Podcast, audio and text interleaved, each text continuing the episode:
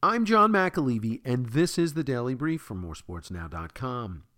To me, Major League Baseball's playoffs provide drama that no other sport can match.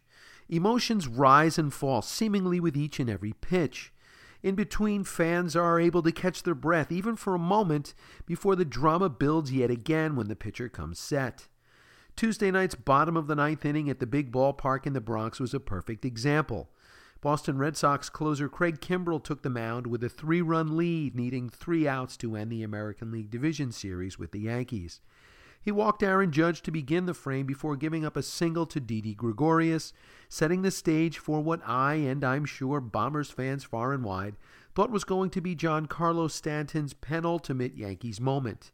Well, his big moment lasted four pitches and ended with a feeble swing at a slider in the dirt. Ouch. In his first year as a Yankee, Stanton did hit 38 home runs and knock in 100 runs. However, until spring training, all he will be remembered for is his playoff output 238 batting average with seven strikeouts, one home run, one RBI, and one Ruthian sized missed opportunity.